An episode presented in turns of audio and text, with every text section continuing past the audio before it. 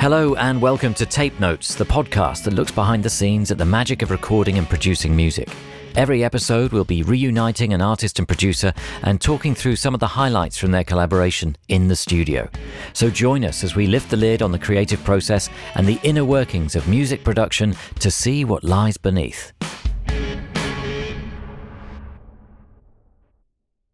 Hello, I'm John Kennedy, and joining me for this episode of Tape Notes is FKJ to talk about how he wrote, recorded, and produced the album Vincent.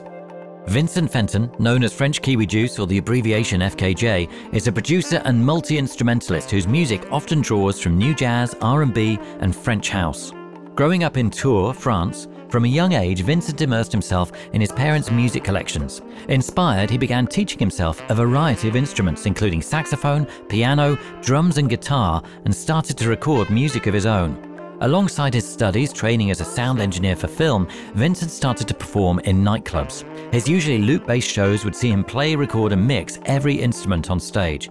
Having found a style that melded the club friendly pulse of house with smoother organic elements, in 2012 he released his debut EP, The Twins, on Roche Music.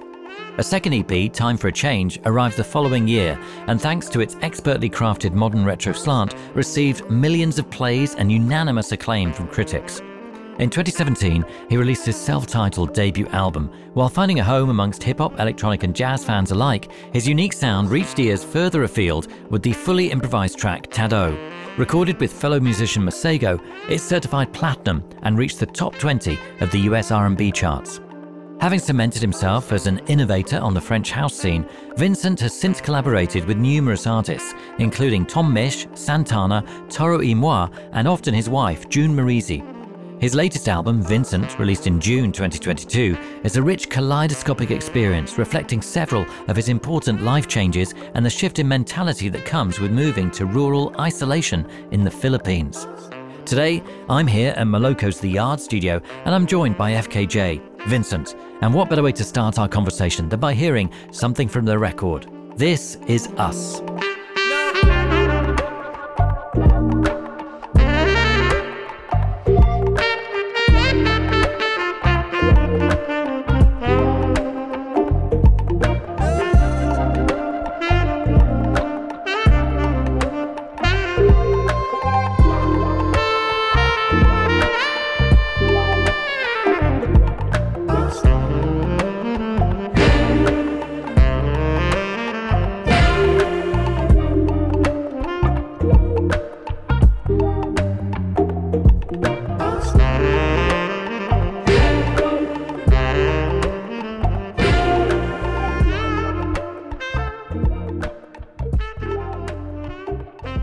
Is Us by FKJ from the album Vincent, and I'm very pleased to say that FKJ is sat here with me.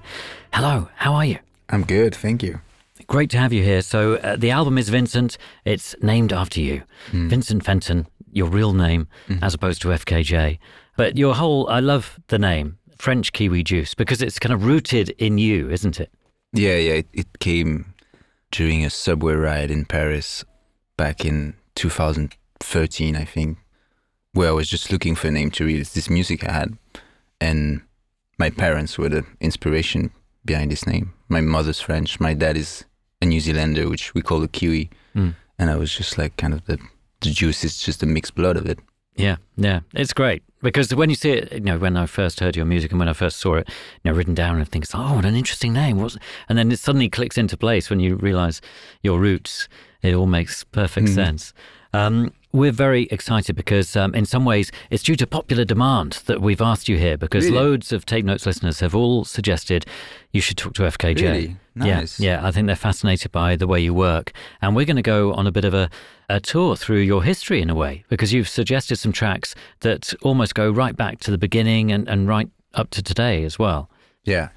When uh, you guys asked me what tracks I wanted to cover, I kind of looked into, you know, everything that I released. And I felt these three were interesting on their own, but they're also part of three very different projects that have like the first track.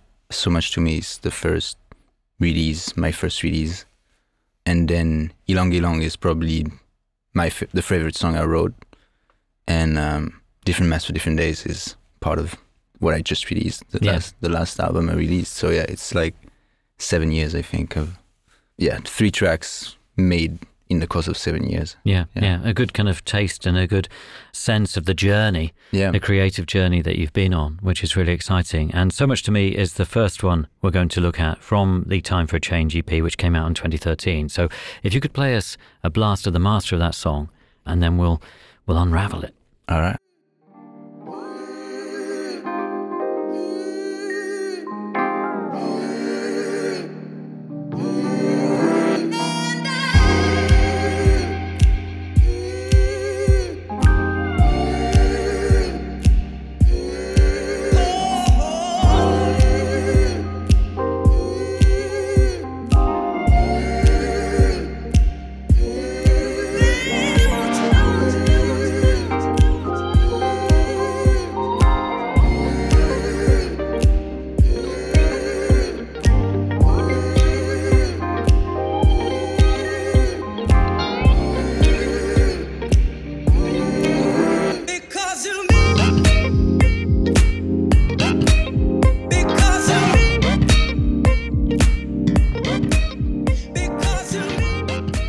So Much to Me by FKJ from the very first EP, Time for a Change from 2013, taking us way back to the early days. So, I mean, where did it start? I mean, this whole process that we're aware of that you use, we've seen it uh, live and various different performances, both on stage, and there's there's so much great footage of you performing, and you often build up these tracks from one little sample and, and work your way through it. What was it like back in 2013, and how did you start this project? Well, back in 2013, I was in Paris. I was trying to, you know, work as much as possible as a sound engineer because that's that's what my background was. I never really wanted to become a sound engineer, but I wanted to learn sound because I wanted to. I knew music already. I, I wanted to learn sound. Yeah. So, So- as a sound engineer for, in a studio or No, I was. I, I studied situation? sound. I studied sound in cinema. So like the school that I found that could kind of accept me, the public school, was not music. Was cinema. Music was all private schools, and my parents wanted me to go to a public school. So I went to sound engineer uh, for cinema, for image. So I learned sound. Um, we didn't talk about music in the, the thing. We really talk about cinema and narration and how you can tell a story through sound and sound design and and of course taking sound on foot on on shoots. Mm. So yeah, I was just in Paris for that reason, but always making music all the time because that's that's always been my real passion. Yeah, because I mean, you play everything. It seems you know you're a multi instrumentalist. I mean, I play. I don't certainly not, don't play everything, but I just picked up some some toys on the way because they were just here where I was. And uh, when I started recording, I was just f- searching for tools, Mm. tools and toys, and And w- did you have formal training, or were, were the uh, instruments just part of your upbringing? No, I, I didn't have training, but I had um, my sister had a guitar at home, so I picked up the guitar, and then there was internet already uh, when I picked up the guitar, and I was 13, so or 12, so it was 2002, and you could go already to websites and and picked up some guitar tabs, and you just needed to, you know, put numbers on on those six strings, and you could learn how to play your favorite songs. So that's how I started. I just wanted to play music from my favorite artists. So I just picked up the guitar and starting playing those different chords that were doing something special to me for some reasons. And then I started making my own music and chord progressions and melodies. And that's where everything that was around, I could pick it up because I had this very tiny sound card and everything I could find, I could actually either plug it here or record it through a microphone. So I found a little keyboard that my parents had offered us when we were very little toy keyboard, and there was a jack output in there, so I could actually record this very crappy keyboard. And uh, by doing it over and over, I, I just learned how to play piano, Yeah, and then it just goes on for the other instruments. yeah. And so that you kind of took all of that experience and that approach to the world in a way with you to Paris, where you're meant to be studying sound design, and you were I'm into studying it. I'm into work. I've already done my studies right. when I when so I you did the degree course, was it? Or yeah, I did this three years Mm. course um, that is really specialized in in relation to image. But I was making music all the time. when I was not working. And Jean Jean Janin, who is uh, one of my best friend, he actually just created his label in Paris called Roche Music. And uh, one day we were just home, and I was just playing him some of my stuff, and he, yeah, he just asked me if I was down to you know release this music, putting it in the world, and so I, I said yes, and then I started playing in Paris very quickly after that first. Uh, it was not even a, a release at the time; it was just SoundCloud free download, and it just yeah, it just took off quickly, and and I think a month after I just dropped my first set of songs on on SoundCloud, I was already playing a lot in Paris, and then maybe six months later, I was playing in Europe. Right. Amazing. And, And, um, by this stage, you'd had that moment on the metro where you suddenly thought, you know what, I should be French Kiwi music. Yeah, yeah. About that, yeah. during that first month Yeah. where I was, yeah. So the environment I was in was really the Parisian environment and the clubs and the concerts and the Mm. nightlife also. So do you think you can hear that in So Much to Me? Definitely, like Yeah. th- this EP is all environment inspired because I was I was playing in clubs really. Mm. The label nights that we were doing and the lineups I was invited to were all part of that scene and all I was doing live shows but in clubs. And Right. so when I was going back in the studio I, I just had that drive also to keep making people dance in the club with, you know, this kind of thing that I had going on with this particular kind of chords and sounds and melodies and so that's why this this first EP is pretty much all four on the floor. Yeah, yeah, that's interesting. So kind of inspired by and created for the club environment, but Yeah. also standing out probably because in most club setups they don't necessarily have people performing live. No, people No. are uh, DJing really. Yeah, yeah, yeah. It was always funny uh, going into the club and just having this whole setup with a lot of instruments, but just giving one RCA, uh, you know, stereo thing that was plugged into the sound card, and I was just mixing all the things live with just you know listening to it and just like, oh, guitar is too loud right now. I'll just put it down a bit for this song. But it worked out very well. Yeah, I really have some amazing memories from from these times, and it, I also want to go kind of sometimes I'm I'm planning to go back to some similar setups for some special gigs in the future also. Yeah, that would be brilliant. Um, so with so much to me, how did this start then? Well, at the time I was really into sampling also. So I really loved, you know, not not just composing with with my instrument, but I, I was not singing at all at the time. Singing went later. So I was I was just picking in this a cappella folder I had and that I I just gathered through the years a lot of different vocals. Sometimes it was just like a vocal part that was in the middle of the of a particular song. I'll just hear it and say like, oh, I need that in that folder and just pick it up. So I just gathered a lot of sounds, and yeah, so much to me came from just came from sample. The idea. There's so many different ways to make music, but sometimes the melody comes to you Mm. out of nowhere. Sometimes you're just messing around with your instruments and an idea come. But this one, I just picked up the sample first of all. Nothing was there. There was no idea, and I just picked up the samples. And Uh, the- these were the vocal samples, or, or Yeah. yeah, the Gladys Knight and the Pips, I heard it through the grape grapevine, and um, I started just picking, listening to the a cappella, uh, which is cleared, so we can play it. Yeah. excellent. Maybe we should hear a bit of the a cappella then. Yeah. So the if I, because the cappella is all chopped up right now, but if I copy paste it into a new song, so that's the intro. If I just put it together, like if I play it all, Wondering how I knew. that's the cappella of Baby, baby, baby, Gladys Knight. lots of plans to make me blue. But that beat in particular Mm, is the one that kind of started it all because I thought it was a very, just a very nice sound, you know? mm. And it's also just a, a single note. So what I did, I just, since I was not even playing any instrument at that moment, I was just listening to cappella, I decided to make chords out of this one note. So this is the one, and I just harmonized it and just made a minor chord out of it. And then I just picked up the Rhodes and kind of followed this this sample and um, just keep harmonizing it. Added another one here, and the chords. I just love one and four. It's for me, it's those chords, the the minor one and four. It's one of it's the blues. It's the Yeah. and I've grown up listening to a lot of a lot of blues, a lot of BB King, and I just love the one and four. I just can't. I just never will get sick of the one and four. Like every time I hear it in a new song, I'm always like, this feels so good, and Yeah. it's always the one and four. But I don't care. You know, it's just it doesn't matter if it's the same. You can flip it in so many different ways. So I just went for the one and four on this one. So this is the four actually, and then it goes to the one. So it's four and one, but whatever the order you play it, it just sounds beautiful every time.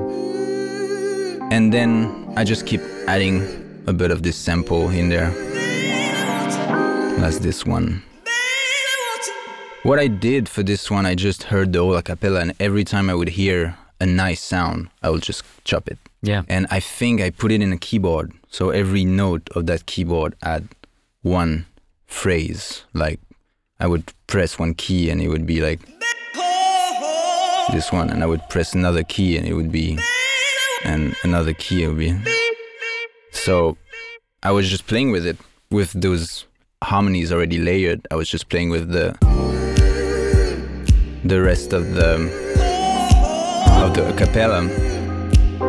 And then I find this this really cool phrase in the cappella, Cause you mean that much to me. and that became like the thing. Yeah. That, that became the the phrase of the song. But one thing that I didn't really like about it, it that it was kind of negative Cause you mean that much to me. because you mean not much to me, and and the vibe of the song was very positive and and sensual. So I kind of like trick a bit the thing and and find some some S and stuff in the a cappella and managed to make it sound like Cause you mean that much to there you go. Yeah. So I managed to make it sound like So you 'cause it means created so a much to word. me. Cause you mean that much to me. Yeah, I had to like find Yeah. an S and an O. There you go. Yeah, that's brilliant though. Because uh, when you hear this track, you wouldn't think of I heard it through the grapevine. I don't think. I mean, maybe some real soul aficionados might, but I don't think so. It sounds like a completely fresh vocal. And you know, so many people are kind of sample hunters, aren't they? And they're like, oh, I wonder where that sample is. But because you rearrange it and rework it and reinvent it so much, it's a pretty tricky job that you've set these sample spotters. I think. Yeah, I mean, it was really fun. You know, it was really fun to do, and Mm. and it was it was not. I remember this song just went very quickly. You know, there's there's these Yeah. moments in. Sometimes we make music, or sometimes it's a bit of a you're going through obstacles of sound. But this one, I remember, just went was done very quickly, and yeah, it's just sometimes there's a bit of magic in the air that happens. And Yeah. um, And what program were you using to do this? Ableton Right. still, yeah, yeah. Right. I've worked with many different programs, but with Ableton, since I started FKJ, I've always worked on Ableton. Mm. Yeah. And presumably, you find it so intuitive, no? Because it, clearly, with this, you were just moving forward in time, creating as you went along, thinking of an idea, trying to work out a way of creating that. Yeah, there's a lot of amazing tools, especially in terms of of chopping vocal, chopping samples, and and put it in into like the the vertical view and just uh, having all the samples. I don't know if the original line is here. It's not, but I had I definitely had one track with all the different samples all the way on top of each other and just playing it with the keyboards and and you can change pitch also here very easily with the with the samples and create harmonies and have different algorithm also with the pitches so you can have some sound very you know, this one is in pro for example so it keeps like even though it's it's unpitched it kind of keeps tries to keep the natural sound of the of the vocals so there's a lot of really funny things to do with Ableton mm. and, and, and sampling with it. Yeah. What seems so great about the way that you created it was that while you were manipulating the voice and developing that, you were also responding as a musician, coming up with new chords and beats and things that could go with it, you know, and the rest Yeah. of the song kind of unfolded. Yeah. Well, that's another thing I really love about chords. It's how you can just play one thing over and over and change the chords of it, and it just totally changes the context. And I really love, always love to do that. Because you mean that much to me. So for this sentence, for example, it's always the same sentence, always the same melody, but I played maybe like eight different chords on top of the string at different moments, and so the context just change. Because you mean so That's one chord. much to me. That's another chord. Because you mean That's another chord. much to me. Because you mean so much to me. So even though it's the same sentence repeated over and over, it doesn't feel repetitive. Yeah. Because it sounds like the band are all responding to it in different ways, but the band is you Yeah. taking a different instrument each time and reacting. Because you mean so much to me. So uh, yeah, I really love that repeating a same melody over and over, but changing the chords behind it and changing the context and changing the emotion of that sentence in this chord. Yeah. And it's also interesting the way you do that in terms of the which instrument you respond with. Because say if we take the bass as an example, you know, that that is such a prominent part of the track, but it weaves in and out, you know, and it goes on its own kind of journey. But obviously you've got this backbone of of that melody staying there and, and that vocal line carrying on. But you as the band are, are kind of free forming, as it were. It's very exciting. I mean, is there anything else that we should hear from the track before we move on to the next selection? Um,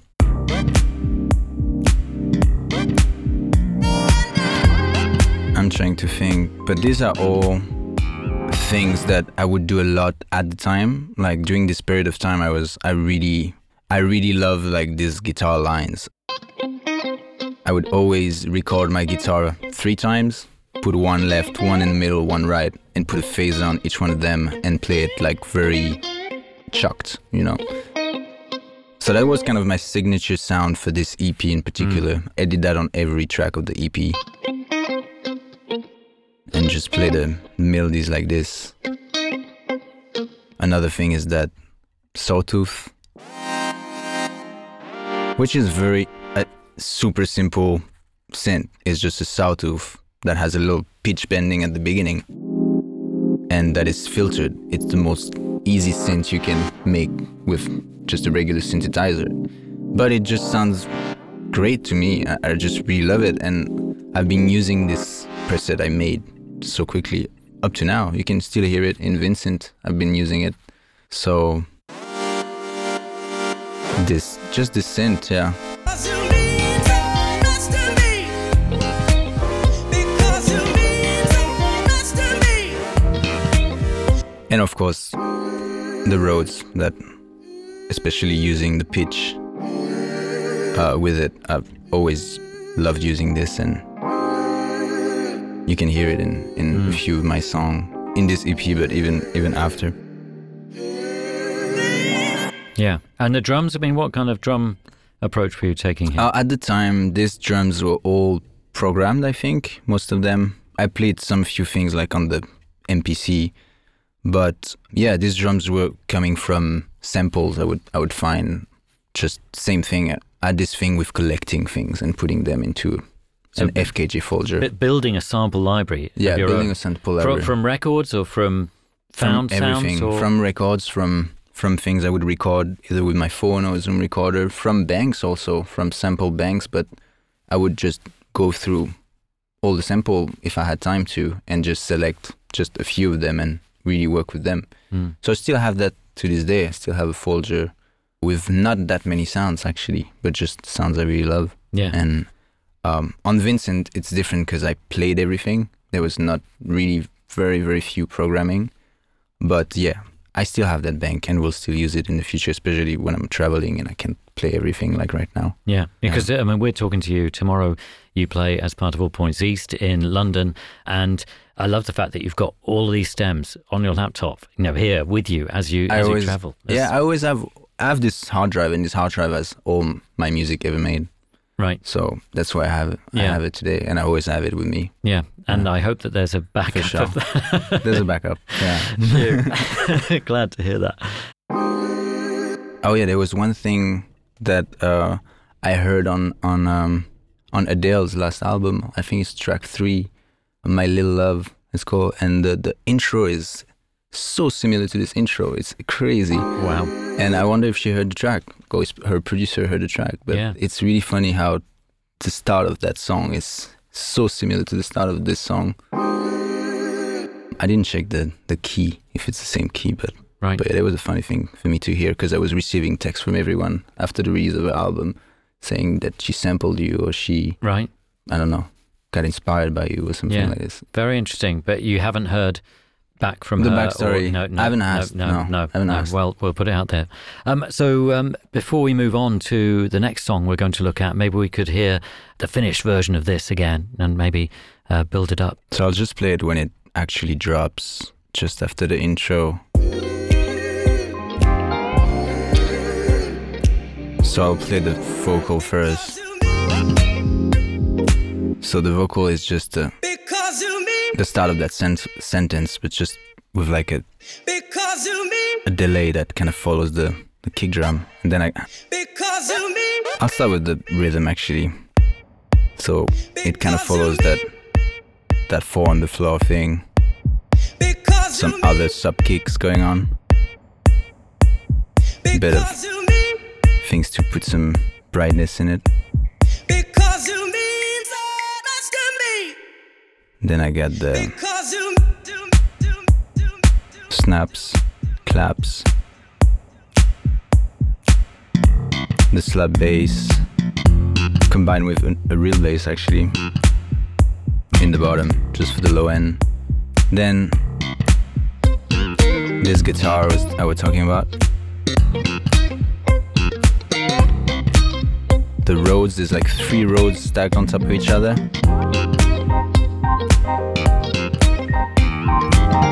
The sawtooth,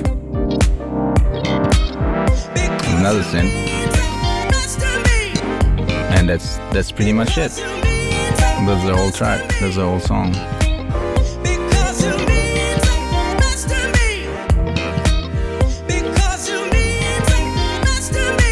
It's great, especially combined with that kind of vocal. It really feels as if it could be an eight piece band playing behind the singer, but it is just you. And then, you know, what kind of size club would you have been playing this live in? Oh, it would be in like small 400, 500 people clubs, yeah, in, Yeah. in Paris. UK also a lot. Right. A lot in the UK at the time. Must have been Um, really exciting, you know, yeah, especially because you know, the great thing about a club is people are there to have a good time. They're ready to dance. That's something really different about now is that at the time the people could almost touch the laptop, you know. Mm. It was really like a very we were so close to each other, I could see everyone's face.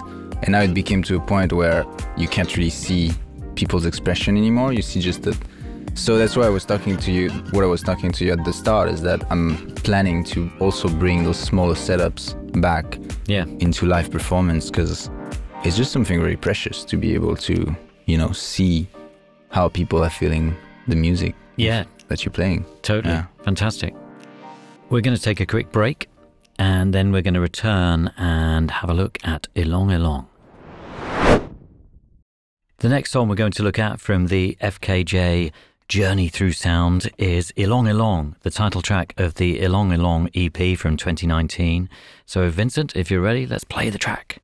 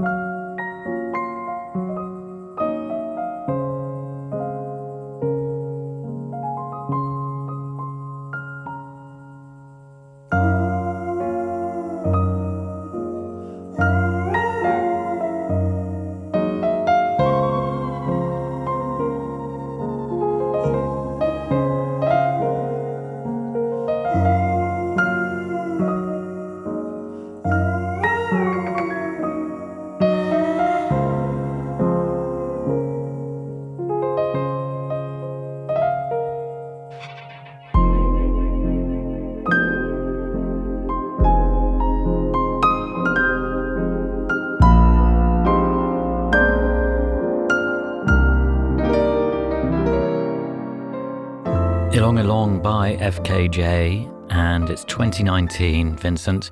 So this is six years after that that debut EP, and we're already in a very different sound world, I think, Yeah. here. And it's such a beautiful, peaceful piece of music. What's been going on? A lot's been going on. I've left Paris. I'm actually in the middle of the of the jungle on the island we live uh, with June in the Southeast Asia. So we're in a very in a very remote place, and uh, I found this I found this house. Um, I think it was on Airbnb, something like this. Found this house in the middle of the jungle, and uh, we just decided to spend a month there In and- the Philippines? in the Philippines. Yeah, yeah. And uh, June was pregnant at the time, so we just needed a place, you know, a a peaceful place to go through it and just, you know, quiet and we would feel good. So um, find this Airbnb and then just move everything there. So I brought all my instruments from Paris and just moved there, and we stayed six months in in this place. The owner of this place named one of the rooms Ylang Ylang, and that's the room where we were staying and where all the equipment was and where I made this EP, which Right. I called it because because of this room. yeah. It was a really magical time. I have so many amazing memories from this time, and um, and also a, also a difficult time because June was pregnant, but the baby ended up not making it. And one of the songs of the EP is um, telling this story. So it was a lot of amazing emotions going on at the time, and um, yeah, the music that came out of it is just very, you know, same as as it was for when I made Time for a Change EP. I was just sponging my environment. Mm. So what came out of it was way more calmer, contemplative, and um, yeah, this one comes from just a a very like calm, as as every night was very calm and and magical with the stars and everything, and and I was just on the piano and this melody just came out of nowhere, you know. Yeah. So this process was more, you know, not the, the process of just messing around with one instrument and and then the idea comes and and you just know it. This is the idea. So I started playing this melody. Maybe the first bounce or export of it is probably just the piano. You know, it's probably if I play like V one, uh, it's probably just the piano from start to finish. Yeah, that's the first thing that night. I put already a little bit of things, but it's not played exactly the same way. I actually replayed it. And it's not exactly the same chord, I changed it. But I think I, I did, I just continued it the day after and it was pretty much done.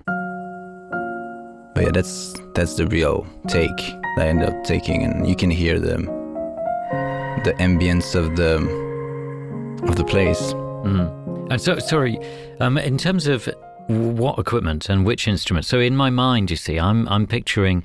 I watched the recent Tiny Desk performance Mhm. that you gave, which I think is July 2022. Mhm. There, in this room, you've got a kind of big glass Mhm. window surrounding you, and and a very cleverly set up array of instruments that you can move around Mhm. really, really easily. Yeah. And then through the glass, we can see the jungle through the window, and it looks absolutely beautiful. So this Airbnb, because we know that Airbnbs vary uh, according to wherever they are, and um, you know some live up to that kind of expectation. Is that a similar type environment? Could you see outside? Yeah, and, yeah, yeah, it was- is it all the same instrumentation, or No, no, no. No. So the the place you saw in the tiny desk is actually our home. So it's way more. There's there's a real piano. There's a lot more instrument. This time was really like I just flew with my instrument. Maybe I took two flights. Maybe a friend came with some more instrument in the third flight. But right? I had just the, all the basic stuff. So I had one guitar. I had one bass. I had a big 88 keyboard. But an electronic keyboard. Yeah, electronic Yeah, keyboard, yeah. 88 keys. So that piano setting on that—that's just the piano setting. It's Yeah. not your beautiful piano that we see. for this track, the piano is from uh, is from Kontakt, and it's called The Gentleman, and it's definitely my favorite piano sounds. Mm. That is not real. Yeah. Well, it sounds beautiful, doesn't yeah, it? it's a beautiful piano sound, and and then yeah, then I have I had a mic, I had a two saxophones, and and an MPC, right. and that was it. That was my setup. Yeah. And, so, um, so a kind of truncated or Yeah. stripped down version of what you would normally have. And in terms of recording, again using Ableton.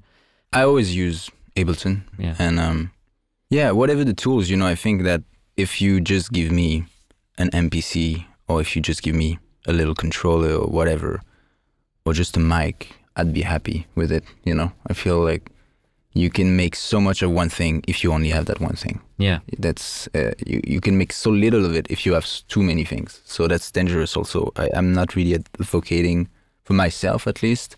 I personally don't want to get too many things. So Mm. even if that sounds stripped back, uh, that setup I had in the jungle, it was way enough. And um, making an album with or a project, whatever, or just a song with a limitation is very exciting to me. Yeah. It's like, yeah, just making a song with one mic, for example. So yeah, that that was my setup there, and that's what I made the EP with. Yeah. and And so we hear that final take. I think you were saying that that Yeah. that's the final version of the piano there. So you're inspired to create that melody. And Yeah. Then, then how would you decide to develop that? well, this one was really a whole compositions from start to finish. So it starts with the melody, and then it goes into a into a bridge. It changed chords to go into a bridge. So I'm just soloing the piano now. So I actually composed the song, wrote the thing entirely on piano, and then the rest was just kind of all, all what I added. So bass, strings, um, rhythm when it drops. Was just meant to elevate that initial melody. You Yeah. know, it's really a piano song. I can play just on the piano without anything, like I did in the Tiny Desk. Mm. Um, and it's one of my favorite melodies that I've created. But yeah, I added. That's the ambience of the room. I've just recorded it with my phone and added there. Then June was with me also, so I added those like little samples of a voice. That's her right now. That's June with like a tremolo effect. And I think. That's her also. but you, your voice is Um, on there too. So there's a combination of voices. Yeah, yeah, yeah. That's the. Yeah, where is she? That's her. And yeah, there's my voice also doing the doing the backing vocals. That's my voice. And then one thing in the piano that really changed everything was when I was mixing it. I went to my studio's friend called OTPI. It's in Paris. It's um, it's my friend. He's also uh, mixing me sometimes in live when my my main sound engineer cannot come. And yeah, he has this huge plate in his studio, which is an actual reverb plate. He, he stores it in like one of the storage room of the studio, and it's a real reverb plate. And so I went to his studio to mix this EP. I already mixed most of it, but I just wanted to hear it in in a good system and also tweak little things as if it was needed. And uh, he was listening to the song. I was like, you get everything on the sides, but you don't have much going on in the middle. And that piano is also so wide. Like everything else is is very wide. Like everything is pretty wide. So what we did, we run the piano through that plate, and we put that plate right in the middle. And that plate sounds like this on its own. And it's a giant piece of, of reverb. It's like a, I don't know, three meter by, by one meter, very heavy plate, and that for me made something really magical with the mix of the song. Because you really have something going on in the middle. You have this beautiful reverb going on in the middle. If I take it out, it's really mostly on the side, but if I put it back, you really have something going on in the middle.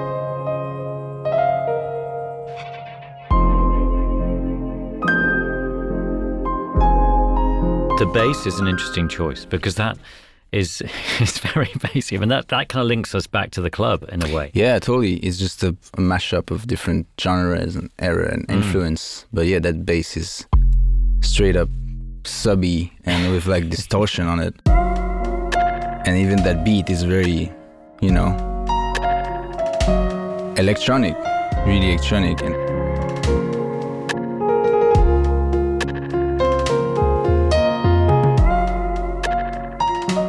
and then you get all the the strings that is definitely more of my background in cinema and film music, and Yeah. I've always been very influenced by Bernard Herrmann, for example, or like a lot of different composers. Mm. So yeah, it's it's really a mix of of so many different different things. And for those string parts, are they just on a keyboard, just coming up with Yeah. a sound? Yeah, some of them are straight up audio. This one is coming from the audio of this big 88 key. And I think I added some of them that are from Kontakt. But they still played. Everything is played, even though it's inside the program. One thing I find inspiring is to compose with a mouse. That's something I, I really don't want to do ever because that way I just have as little thoughts as possible between each note. I'm just like my hands are going faster than than my head can, Mm. and so yeah, just everything flows way easier naturally when I'm playing things. So even though things are inside the program, I'm still playing yeah everything as much as I can, except when I really can't. When I'm like I don't know on the plane with only Bluetooth Yes. headphones and I cannot play with the keyboard because there's a latency or something like this, then yeah, we'll use the mouse. Yeah, yeah, and it, it's interesting you you reference Bernard Herrmann or you know film composers having done a sound design course for the cinema is very interlinked. And when we listen to Ylang Ylang, I mean, it conjures up so many different things, and could you could really hear so much of your music, Vincent, being used for films. You know, and I'm surprised that that isn't a path that you'll follow at some point. Well, I was before when I started working after studying sound and cinema, I was actually working on sound on shoots, but I was actually also composing for people that needed some music, you know, in the image. It could be uh, for independent movie or for an ad or whatever. Mm. So I did that a bit. I did that a bit before starting this, but it was, you know, I, I feel like there's something about finding the right director to work with and to find have the right people to work with in that field. And that was not the case back then, but maybe later, maybe it's something I would end up doing. Yeah. Yeah, and I guess now, a few albums in, the sound of FKJ and the musical world that you've created for FKJ is something that people might come to you for now because they can hear it and understand it and and want to capture or want a part of that in in what they're doing. Um, and going back to the voices, um, recording your voices for Ylang Ylang. Um, did you bring mics with you, or did you just use the laptop mic? Or no? Yeah, I had a mic. Yeah. I had one mic. Just one. Yeah, right. just one mic. Yeah. Yeah. So you use that to record all the instruments and the voices. Just Yeah. yeah, Yeah, yeah. As you say, you know, it's necessity is the mother of invention, and you know, you like to limit yourself. Yeah. Um, but yeah, at the time I had just one mic for vocal, for saxophone, for, and I would just plug the guitar straight inside the, the sound card. Now that I have like a more of a home, that I made a home during the pandemic because we didn't really have a choice to then to settle. Yeah, I have one specific mic for my saxophone, one specific mic for my piano, one, and everything is plugged and ready to go.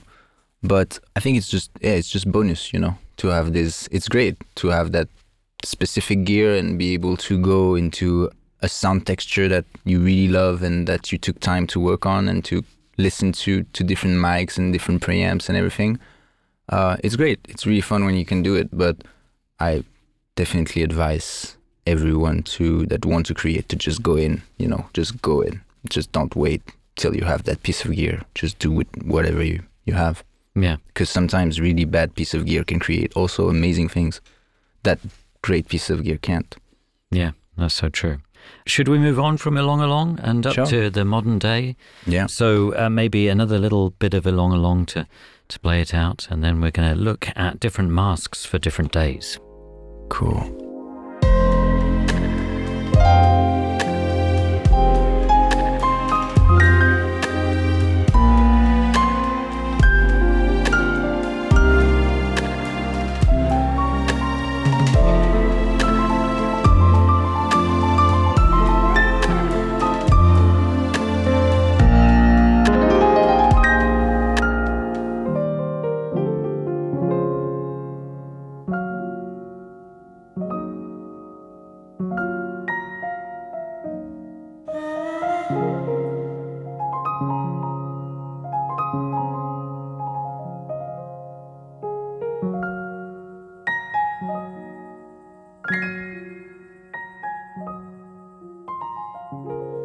Such a beautiful song. Ylang Ylang, FKJ, and the next song we're going to look at from FKJ is Different Masks for Different Days. The next song we're going to look at from FKJ is Different Masks for Different Days, taken from the new album, the Vincent album, which came out in 2022, only a few months ago, Vincent. And so before we have a listen to it, you know, it, it's three years on from the Ylang Ylang EP. Things have changed. You're now living permanently in the Philippines. Um, your post pandemic, well, your pandemic idyll, possibly, uh, and post pandemic, but now you're back out you've got a new album, you're touring the world again, or will be, and so it's quite it's quite different. But in approaching Vincent, you named it after yourself. You know what's going on? What's the difference? Oh well, it's uh, it's definitely a, a pandemic album. I made I made the whole album during the pandemic in this other house. at This time, that is Mhm. our house. But the difference there, I guess, is that I want to talk about something in particular with this album. I want to talk about the innocence that uh, I want this to be the theme of the the album, which is the the creative innocence we have when we're kids, you know, and and the freedom that we have in creatively when we're kids. We don't think of the purpose. We just think of the process. We're just enjoying and, and very present with the process. We don't think about what this thing is going to become. And that makes some very pure and interesting creations. And I just wanted to talk about this in this album. And I wanted to also talk about how growing up and becoming an adult, you can sometimes get away from it. And it's, as for an artist, it's bad. You, you need to, as much as possible, get onto it. But also, the adult mind is good for some things also. It's so, it's really about a balance between the very innocence, messy innocence, and the kind of more intellectual mind that we have when we become adult and try to combine them together. Yeah, and so, So this is the getting back to the the inner child of Vincent. Is yeah, it? totally. So I first named it Lost Innocence, and then and then I changed it to Vincent. Mm. Yeah, it's just the name I'm born with. And, yeah, and uh, it just reminds me of my childhood. So that's how it came about. Yeah. Seems to make perfect sense. And different masks for different days. We're going to hear a bit of that now, and then we're going to look into how you created it.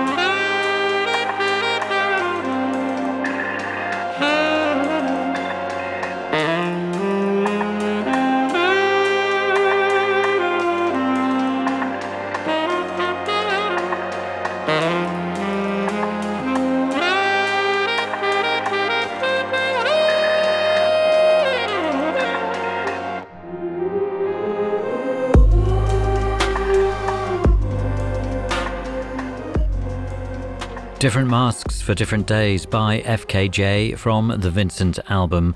So, where did it start? I mean, it starts with the sax, it starts with the piano and those angelic choir, angel voices that come in.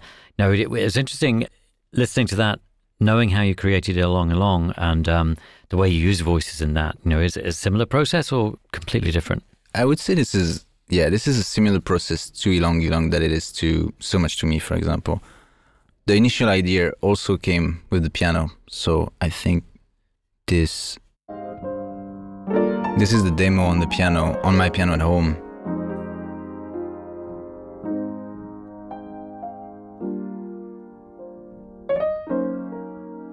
It's me jamming on the piano for 14 minutes, so we're not gonna hear the 14 minutes, but if I skip through it, I'm just playing this melody that um, might have come before I was on the piano. I can't really, but sometimes the melody just comes when you're not in the studio, and I can record it on my phone or just keep it in mind, and then I, I reach the instrument. So I, I'm not exactly sure, but this might have come before I went on the piano. But yeah, then I just have this recording and, and I just sit with it whenever I decide, you know, there's a lot of different ideas on this phone, on this this laptop that are just waiting to just be sit with. So that's what happened with this one. One day I just sat with this initial recording and decided to play it with the saxophone instead of the piano. The piano is still being played in the background. That's a new recording on the piano. But the the saxophone is really the one that is driving the song. This track definitely made me think of of the city Mm. or something by night in the city. The theme of it, different mass for different days, is the the title comes from that idea that we're just all social chameleons, and that we we just change masks in according to who we are with, and that's something I caught myself doing a lot sometimes. So just like, huh, I wouldn't have said that with that person, but I acted like this way because I was with this person in particular, and um, it's definitely I think it's my most melancholic song I've ever made, and that theme is is kind of a bit of a dark theme also to Mm. just not being able to be truly uh, yourself at any moment. But I kind of wanted to put the city ambience because that's all city is where all the social interactions happen and stuff. But instead, I put this ambience that I recorded in. Um, this is actually 2017 in a tour bus. So this is just the bus, but put into a phaser. So it's the ambience of the bus driving through town, but put inside a phaser. And this was in one of those folders I was talking about Right, to you yeah, about. It was just yeah. there, and I just dropped it, and this became kind of the soundscape for the song.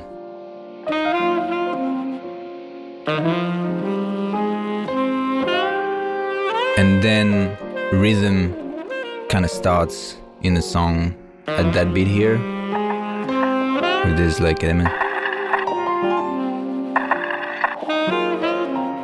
And that instrument that instrument is one that I used almost on all the drums of this album.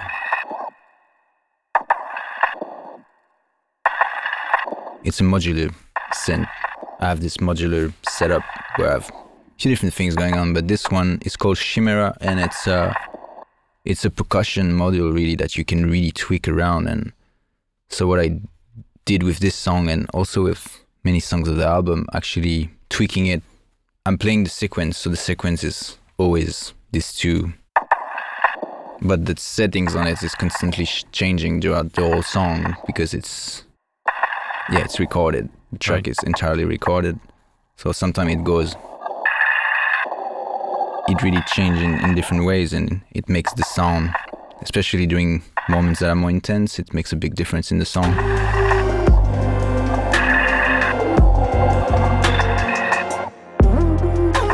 most of the drums comes from that that modular system i have.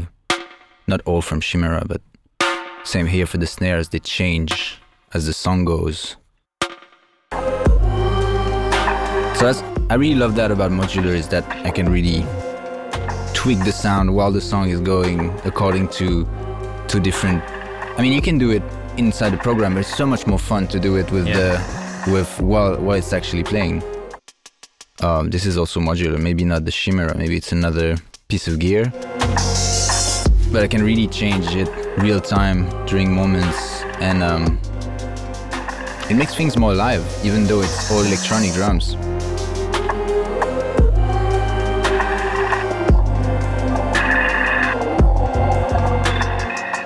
It also seems to conjure up the city. You know, it sounds like train Yeah. tracks or, or it something does like yeah that. it sounds kind of a train it inspired one of the we shot a video in actually in london for this song by night in the city and uh yeah this sound inspired a train passing and we ended up putting it in the in the video. This is a real ride that i recorded but i'm pitched it. So it sounds not really like a drum. Yeah.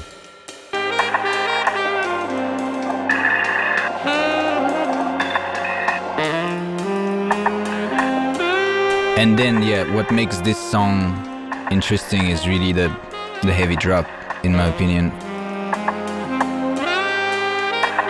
It's really that very powerful moment during the drops where everything was like uh,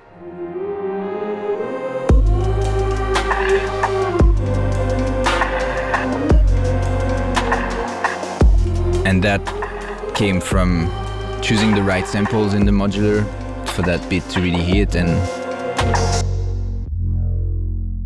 and of course this bass which is um uh, if i take out all the effect chain it's really just um, a sin.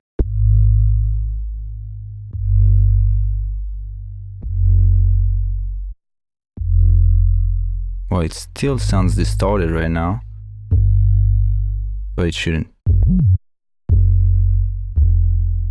Uh, but yeah what i did is i added loads of distortion on, on that thing and to make it sound like this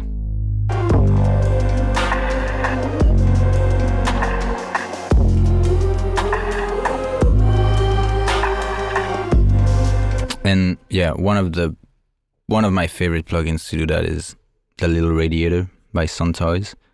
It's such a simple plugin. There's literally just two knobs on it. It's just one called Heat and one called mix. And yeah, it's been my favorite digital distortion for probably the last three years. Right. I've been just using this every time I, I need distortion or even if I don't need distortion, but I need something to feel a little bit dirtier, even if it's to put like just a very tiny bit of it. I really love it. I really think it's it's one of the most pleasing digital distortion I've heard to this day. Yeah. So you just put everything through that when you. Well, if I need it, yeah, if I yeah. if I record drums and they sound too clean and um, I need kind of some warmth to it, I will put this. If I'm home and I can put things through analog hardball gear, distortion preamps, and make the preamps crack up, I will do it because it's fun to do to actually use analog gear and, and to have those. But this always works. I just like now, if I'm away, I will stack up some of them a bit of everywhere if I need it, and and yeah, you get you get very close to um, the actual analog console distorting and that special sound that you have with that. You get pretty close to that with this, yeah. Yeah. And the projects go with you wherever you go. Yeah. With the possibility that Of oh, changing I'll. I'll have a moment. I might get a chance to fiddle around, or or you might be inspired or feel in that mood. Do you need to be in a particular mood to to start working, or, or do you Oh. push yourself every day to do it? No, I don't push. I think you can be. I love making music where when whatever my like if I'm sad or if I'm very happy, there's not one that much better. Like both are gonna be very interesting, as long as there are like uh, good emotions going on. It can be happiness, or it can be can be also sadness. Uh, one thing I don't find very useful is uh, negativity. That doesn't often work. If I'm negative that day, or if I'm grumpy, that usually doesn't work. So I, I in these days, I wouldn't. I would just do something else, like work out. You know what can be done to not feel this way anymore, rather than just start trying to make music and and be you know annoyed by Yeah. not. Uh, I think I figured this out uh, pretty early to know how to not push it when it's not useful to be pushed. Yeah. Yeah, So so don't- even as a, if we go back to you being a teenager and learning instruments and playing instruments, you, you realize that negativity for you wasn't a useful emotion to be Yeah. trapped in. Never. It just never really worked. But yeah, sadness is a different thing because Mm. it actually it creates amazing, beautiful things. But yeah, negativity is just something that you should work on rather than work on something. you Yeah. know, when you yeah. have it. That's yeah. really interesting. And in terms of those wonderful voices you've got on this song, Uh, so that's like it's actually my voice, but it's pitched in everywhere possible. So if you just listen to the to the group of voice, that's all my voices, but they are. This is my voice pitch one octave higher, and with that algorithm I was telling you about the pro algorithm, so it still sounds kind of like if I take out the pro algorithm, it would sound like. It would sound more like a you know little mouse. And now that you have an array of microphones to play with, is there a go-to vocal microphone? For me, so I, I was using uh, this whole album was done with uh, a microphone that is not a vocal microphone at all. It was done with a Schoeps microphone. It's Schoeps uh, MC. Is it MC6? Which is um, a piano mic that I discovered in cinema, also because they're using the CMC6. Yeah, they're using this mic a lot for um, ambient sound.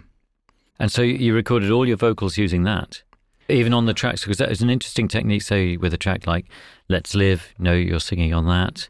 Um, and I noticed in some of the, the performances of some of these songs, you know, that you're way off mic. You know, another engineer or producer might say, "Hang on a minute, look, are you going to sing on mic or what?" No, because that's not what you're you're doing or what you're trying to. Mhm. You're creating a feeling and a mood when you're singing. You know, and so to be bang up on the microphone singing in a particular way isn't what you're uh, going for at all. No, I'm. I'm. So the mic is called MK41. Sorry, it's not Right. called MC. But yeah, I usually sing very far from the Mm. mic, which, you know, sometimes there's no like exact way to do it, but I just enjoy being far, and um, I just love this mic because it's not bright, and I, I like. I don't know. For this album, I just love no brightness at all. So there's.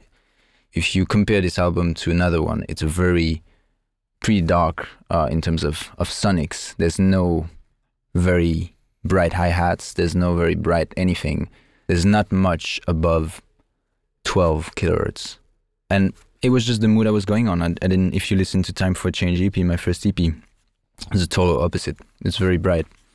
So the mic I was using before that I was bringing everywhere with me was this very small TLM 102 by Neumann and I was bringing it all the time because it was so small. It could fit in my bag all the time. Right. And so I had it in this Airbnb where I made the Ylang Ylang EP. But when I started making this album, I still had the mic, but it's a very bright mic and it was just too bright for my voice. So I decided to try the mic that I was using for my piano, which was um, a couple of uh, stereo set Schoeps MK41 that I bought for my piano. That sounds amazing, and that I discovered when I was shooting with the in cinema because Mm. they love using these mics for ambiances. Yeah. Just had that flat curve in the high, and you didn't hear all the you know all the all this in the voice. There was just not not. It was very flat, and there was not much to do in terms of EQ. So that's the one I used Yeah. on all all the, these vocals, whatever. Yeah. So whatever style, whether it be the kind of more distant, away from the mic style that you live, use on Let's Live, or, or for this, which sounds like, I mean, this sounds, you know, like it could be 50 people singing there Yeah. together in a room. Well, I think there's like some also some effects to it that make it sound like it's uh yeah, there's like this choir effect. If I take it out, it's way more in the center. But if I put it back, it's way spread out. It's the Avox choir by Antares that I use on there. And of course there's a lot of there's a heavy sidechain.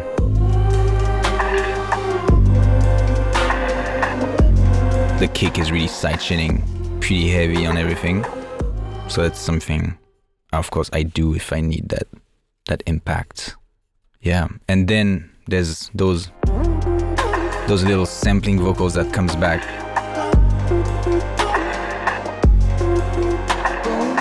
Which I didn't do much on this album. I didn't sample much. I wrote it was more like a an album of songs and a concept and kind of a, more of a message to pass through. So I wrote a lot and I didn't sample as much.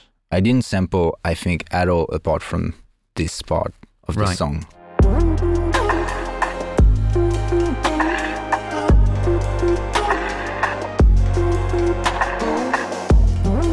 And what, what are they sampled from? Good question. They might be if I play this.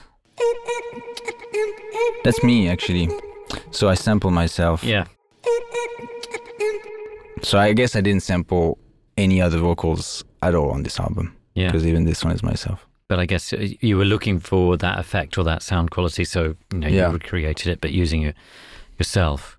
Um, and so when you're mixing these records, I mean, you mentioned your friend who you had that amazing plate reverb, but uh, generally, are you mixing all the albums yourself uh, with Vincent? Yeah. Did you? Usually, I'm mixing everything myself since the start, and um, for this one, I did also do the mix. The only difference with this album is that I also do the mastering usually, and this album I didn't do the mastering myself. So at first, I mixed everything and mastered everything on this album, and uh, sent it to the vinyl, and they pressed the vinyl with my mix, my masters. But I wasn't happy about the sound on the vinyl. The sound was kind of distorting uh, in some parts, and so my manager was like, "Do you want to have the the album mastered for vinyl?" Because we know well the guys from Abbey Road, and and so like we just asked them to do it, and so like, "Yeah, sure, let's do it."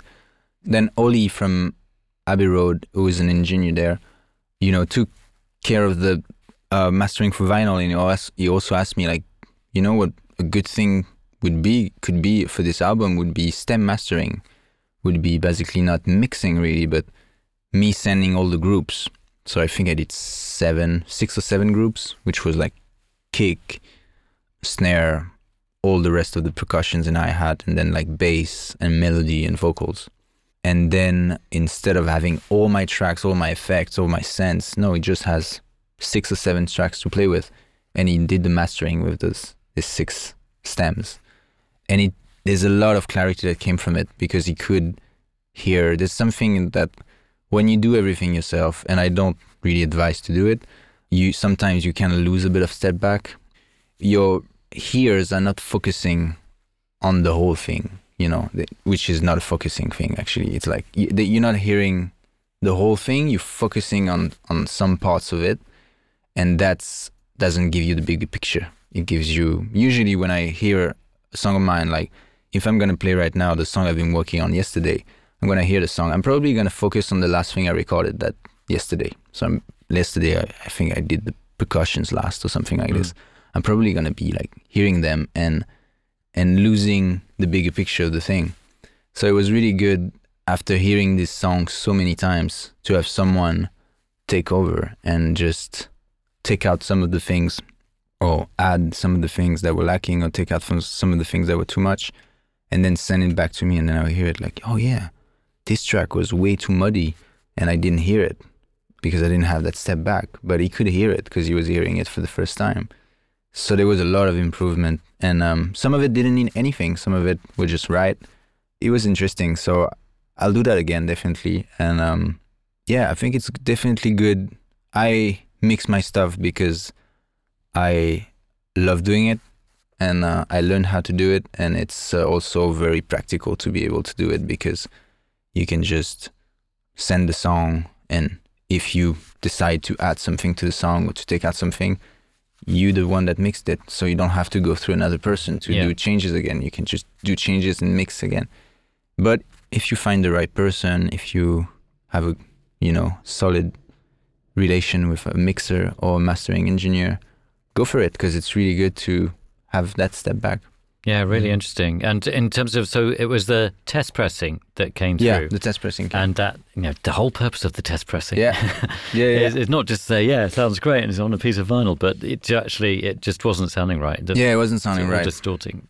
Yeah, so it all worked out. That whole process that you hadn't really considered before suddenly came into its own. And and were you self-taught in terms of learning to mix? Well, the mixing, all the sound aspects I learned in cinema school. Mm, yeah.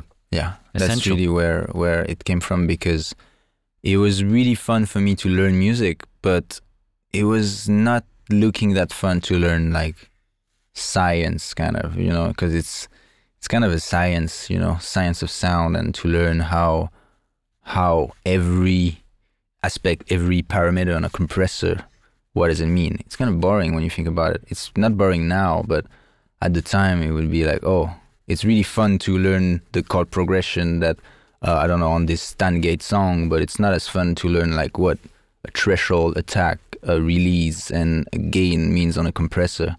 So that's why I felt like yeah, the cinema score was really useful for me because you were in that situation where you had to learn it, and Yeah. um, and so I learned all of these things uh, there, just mixing for you know mixing dialogues or mixing ambient sounds with with music and dialogue for different types of images. Yeah, so then it it widened your arsenal of knowledge, you know, that, Yeah, that you can apply totally. to whatever, to your own music, to Yeah. anything else. Yeah, Yeah. fascinating. Um, I think maybe we should wrap up different masks for different days. Is there anything we haven't heard, or do you want to play us out and highlight things as as you play them? So yeah, we can I can just play the end of the drop, and then that will lead to the breakdown.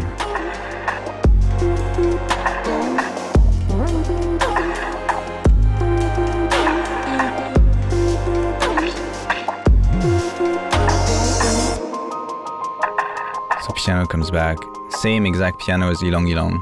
So that's the gentleman again. That's the gentleman. Yeah. Yeah.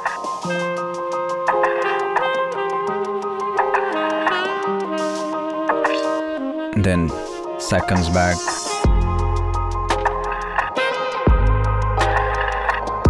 Recorded with ribbon mics. I always use ribbon mics for saxophones because there's so there's so much um, you know noise from the when you record saxophone, there's so much noise coming from the, the mouthpiece and the I don't know how you call this noise, but they're basically like Yeah. and white noise.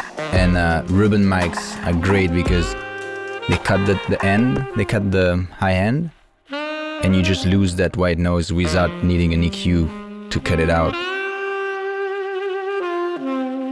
And so you keep a really nice round uh, sound with these ribbon mics.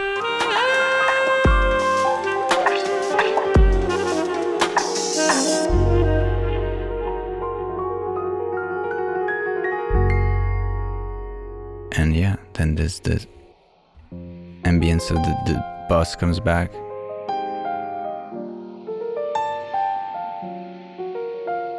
Oh, it's funny because that's a good way to wrap it up, I guess.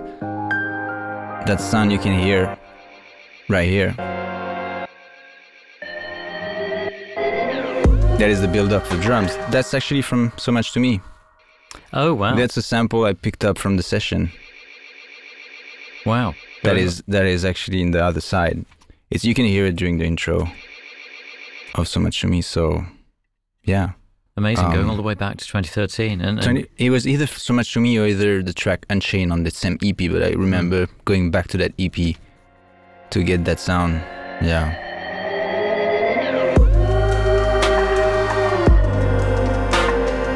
Yeah, that's one of the songs I'm. Is the one of the most fun songs to play live right now of this new album, for sure. It's a song that works great with a big crowd and a big sound system. yeah. Do the crowd sing the parts? Not really because there's not really anything to No, sing. But I could uh, I could kind of see them doing it though and swaying. well, maybe they do. You know, it's difficult to tell now. Yeah, But uh, what everyone is doing, really looking at the show. But I'll have a look tomorrow. Yeah. to Excellent. So good to have you here, Vincent. Um, before I let you go, there's a, a, a couple of questions that we like to ask everybody who comes on the show. First is a technical thing. Is there a piece of kit, a piece of technology that you can't live without? But it might be one project by project or in general. No. Well, I would, yeah, I, I think the the most important thing is the recorder. You know, I mean, I love all my instruments for sure, but without the recorder, By the In- record, you mean Ableton? Yeah. Or, yeah. I mean, the, or the, the laptop. the itself, laptop in yeah. Ableton is is my most important piece of gear because, yeah, it just prints thing, and um, my other instruments are, I mean, it's tough because I love so much to play instrument. I would be not happy with just a laptop. I would need something to play with, but also as we were talking earlier, you can do really music with nothing. So if I had just a printer, just a recorder, maybe I'll just use the mic of it and then a mic of the laptop and then try to, you know, get around with it with just a mic. And I can still record vocals and I can still record percussions with. But yeah, having an instrument and one instrument and a recorder would be ideal. Yeah. Mm. With regard to plugins, um, are there particular plugins that you like to work with? You mentioned a few during the course of our chat. Yeah, I mentioned the little radiator, which is uh, my favorite digital distortion. I would say like that whole bundle, Soundtoys bundle. So the Soundtoys bundle has the the little radiator, and it has also all the Soundtoys effects. So there's like the little plate also, which is a, a reverb I use all the time. It's also so simple. It's just a one knob reverb. I mean, there's three knobs, but there's just time, mix, and a low cut. It's such a simple reverb, but sounds so good. It sounds really close to a real plate. And um, I use that suite a lot, that Soundtoys suite, because it's a very creative suite, and you can, even if they like all their plugins in maybe there's like 15 of them, they all do basic things like delays, but they really push it. Like the delays actually, uh, the Echo Boy is a crazy delay. You can go so wild with it. The Filter Freak, as it sounds, it's, you can really go well also. Yeah, I would say if if I had one pack of plugins to go with, it would be the Soundtoys one because they they're just fun. You know, this this is why they named the Soundtoys. They're just fun to play with, and they sound great. Yeah. The other question we ask everybody is for advice. We need advice, Vincent. Mm. Have you ever received advice that has been a, a kind of guiding star through these years, or have you learned things along the way that you would like to share with other people? Yeah, I'm learning every day. I mean, I'm always learning from, you know, either people who have experience in in in music, but also just people that have experience in art, and it can come from a book, or it can come from a, yeah, it can come from a writer, it can come from director. It it really doesn't matter. It comes. It's just advice about creativity, really. And so I'm I'm still learning. You know, I'm always. I guess the goal is to learn how to always be in the zone. You know, because once you're in the zone, you're there, and it's fine. You you know, and yeah, the goal is just to keep being in the zone, and for that you need the less thoughts possible that goes to your head. The less you need to not worry about the product. You need to just be enjoying the process. So, I guess uh, if I had an advice to give, I mean, if you do something that you gonna love so much, then you're gonna go in the zone. You're gonna go in the zone because you just you just love it so much. And uh, and if you if you love it so much, there's high chance that it's gonna be at least there's gonna be a few people out there that's gonna love it as much as you, no matter how weird it is. So I think that if if whoever listens to this like find this thing and they know that this thing makes them feel so good, don't question it. Don't question it one second. This is it. This is it. You don't have to make any one of your friends listen to it. You don't have to doubt the first maybe feedbacks you're gonna have of it. There's gonna be some people out there that's gonna that's gonna love it, you know, and it's gonna make you unique. Even if it's like a few people, this is gonna be so much better than just try to do something that is, you know, hype at the time or trying to do something that is uh, trendy right now. Maybe this is gonna, you know, get you going for a few years, but it's not gonna be something that is gonna touch on such a deep level. So um, I think um, one of the reason it kind of worked out is because I was looking for a particular genre of music when I started, but I was struggling to find it. So I just made it, made what I wanted to hear. And I was very happy because I was making it. And other people, you know, got it and, Yeah. and connected with it. And so, and, and sometimes I would make it listen to some of my friends and none of it, none of them would like it, you know? And I was, I was thinking, oh, damn, maybe what I did is, is bad. But then I would put it to the world and so many people would like it. So just trust, trust what you like. This is it. If you love it so much, this is it. Yeah. Keep to that dictum. It's worked for you. It's going to work for other people. Hopefully. Thanks so much, Vincent, for taking the time out while on tour to talk to us and, and guiding us through this journey through music. Um, one final task is to choose an outro track from the Vincent album. From the Vincent album? Yeah. Okay. Something that people can get another taste of what it's all about. I mean, you Um, do have a song called Way Out, which obviously. Yeah, let's play this one because I, I wanted to play this one for the intro, maybe. So let's just play it for the outro. Thanks again, Vincent. Welcome. Thanks. That was A real pleasure. pleasure. cool.